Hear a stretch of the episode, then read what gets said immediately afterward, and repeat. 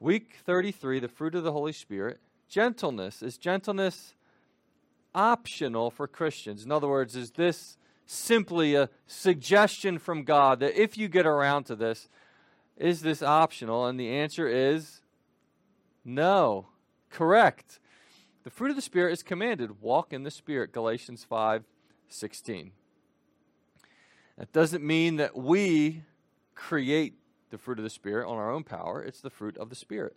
But it's something that we have to strive after. It's something that we have to think about and pray for. What is gentleness? Gentleness is being mild mannered, not wild mannered.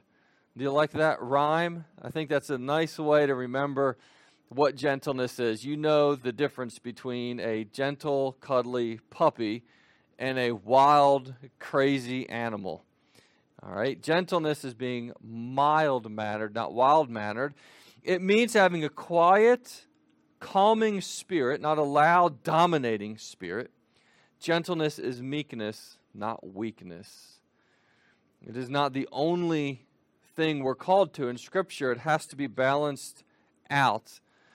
We'll see that uh, the, I think at the very end, I put some cross references that touch on exactly what that means. But the normative, the normal way, the regular way we should be interacting is by a spirit of gentleness. James 3:13, who is wise and understanding among you? Always a good question to ask. Well, who's wise? Who has understanding?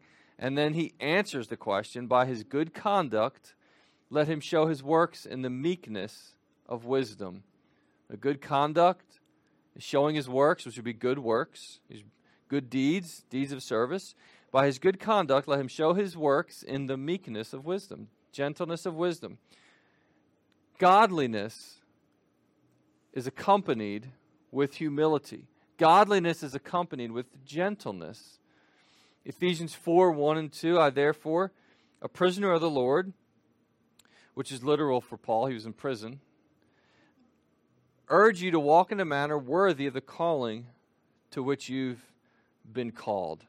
Know that's a long phrase there walk in a manner worthy of the calling to which you've been called. But basically, live according to your faith. Right? Don't just say you have faith, but live according to your faith. With all humility and gentleness, with patience, bearing with one another in love. So, humility is the opposite of arrogance and pride and gentleness, which is being mild mannered and not wild mannered, not crazy, not harsh toward others, not judgmental toward others. Having a gentle spirit, being patient and bearing with one another in love. It's one of the aspects of love, is being gentle. So that's what gentleness is. It means having a quiet, calming spirit, not a loud, dominating spirit. What encourages me toward gentleness? Usually I have three encouragements. This week I have five. So I'll try not to linger on any one of them too long. But we need encouragements toward gentleness. Right? This doesn't come naturally, it's a fruit of the Spirit. Number one, gentleness helps turn a wandering believer from the snare of sin. We can use gentleness in practical ways. A gentle spirit in confronting someone who's caught in a trap of sin, who's fallen away, who's caught in a snare of sin, what Scripture calls it. Gentleness can help turn them. Galatians 6 1. Brothers, if anyone is caught in a transgression, you who are spiritual should restore him in a spirit of gentleness. And you who are spiritual are those who are spiritually mature and who would be able to do this in a spirit of gentleness. The immature person, the unspiritual person, trying to restore someone is going to be harsh and domineering and think that uh, some kind of law or rule or forcing them can bring about sanctification. It cannot. A spirit of gentleness will help us restore each other if any one of us is caught in a sin. You who are spiritual should restore him in a spirit of gentleness. Keep watch on yourself lest you too be tempted. And so you've got to be aware of your own weakness and your own sinfulness, known temptations. Otherwise, you'll fall. But the point is, gentleness can help turn a wandering believer from a snare of sin. Number two, gentleness helps us forgive each other. A spirit of gentleness will help us forgive each other. Colossians 3 12 and 13. Put on then, as God's chosen ones, holy and beloved, compassionate hearts, kindness, humility, meekness, which means gentleness. It's the word for gentleness. You got to put that on. You got to put on a compassionate heart, put on kindness, put on humility, put on meekness and patience. Verse 13, why would we do that? Bearing with one another in love. If one has a complaint against another, forgiving each other, as the Lord has forgiven you, so you also must forgive. Before we're able to truly forgive and excel at forgiving others, we shouldn't be just mediocre in this. We should want to excel at forgiving others. We've got to put on, among other things, meekness. We've got to put on meekness. We've got to have a meek, gentle spirit. Number three, gentleness will help us receive God's word properly. Something we never ever move on from in the Christian life. James 1:21 Therefore put away all filthiness and rampant wickedness and receive with meekness the implanted word.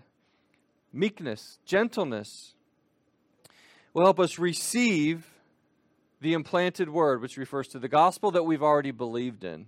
The word of God that's living within us. Receive with meekness the implanted word, which is able to save your souls.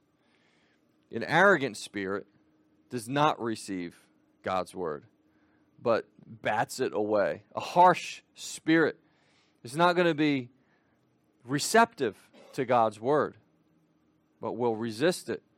We've got to have a gentle spirit that actually wants to hear God's word and wants to receive God's word and wants to be corrected by God's word.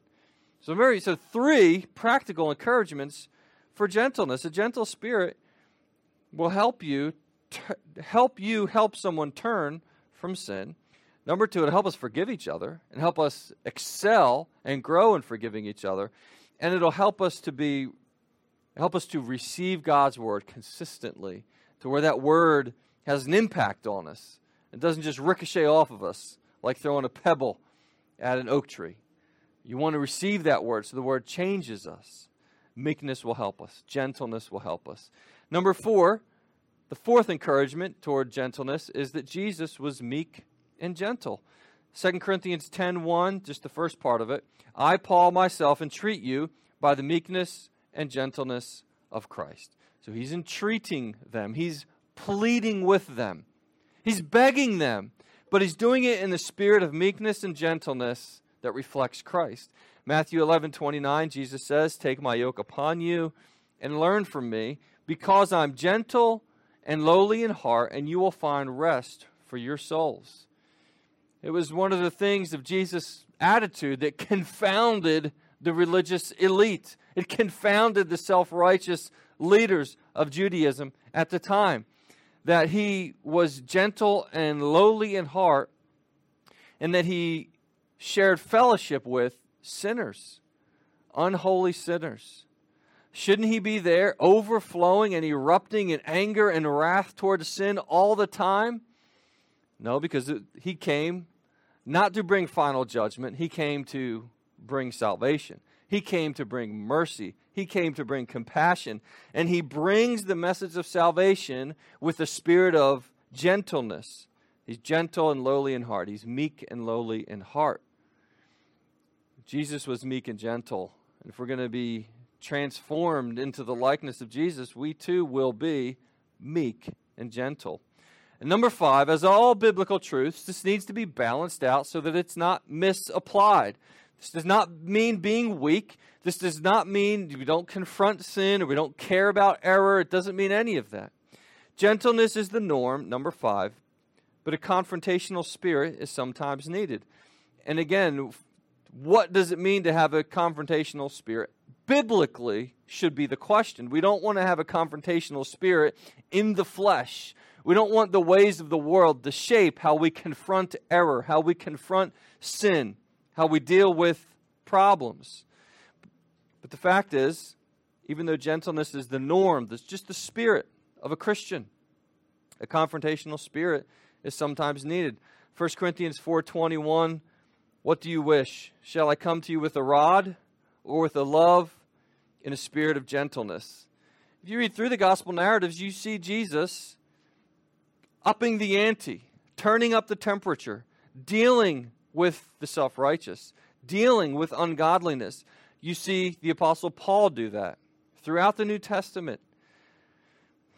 Apostles, pastors must confront false doctrine. They must confront false teachers. They must confront those who are caught in a snare of sin. They must deal with division in the church. They must deal with troublemakers. They must deal with all of that. So there is a time for spiritual confrontation, biblically defined. But that's not the norm. We don't go around always in this confrontational fighting spirit. But the norm should be a spirit of meekness and gentleness. And then when the situation arises, we confront and we deal with things in a biblical fashion. So I'll give you that lastly, just so you keep this in balance. Being gentle and being meek is about having a quiet spirit that is just so uh, trusting in God and so abandoned uh, to peace in Christ that it's not all it's not harsh and doesn't feel the need to be wild and domineering and overpowering against people, but gentle and quiet spirit. And of course, only the Holy Spirit can help us to be gentle toward each other.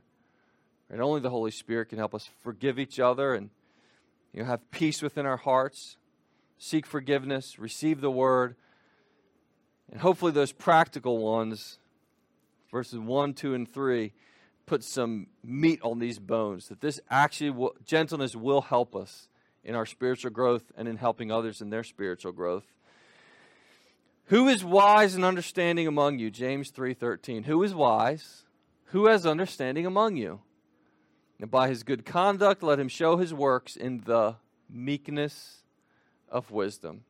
Just one more word on that for the young ones in case you forget what wisdom is. Wisdom is different than knowledge. Knowledge is just an understanding of the truth. Wisdom is living out that truth. Wisdom is godly living. It's based on knowledge and understanding of the truth. So, knowledge up here, you can think uh, understanding in our minds and understanding in our heart. Wisdom out here, hands and feet, mouth, eyes, the way we live out God's commands and God's will. Let's pray.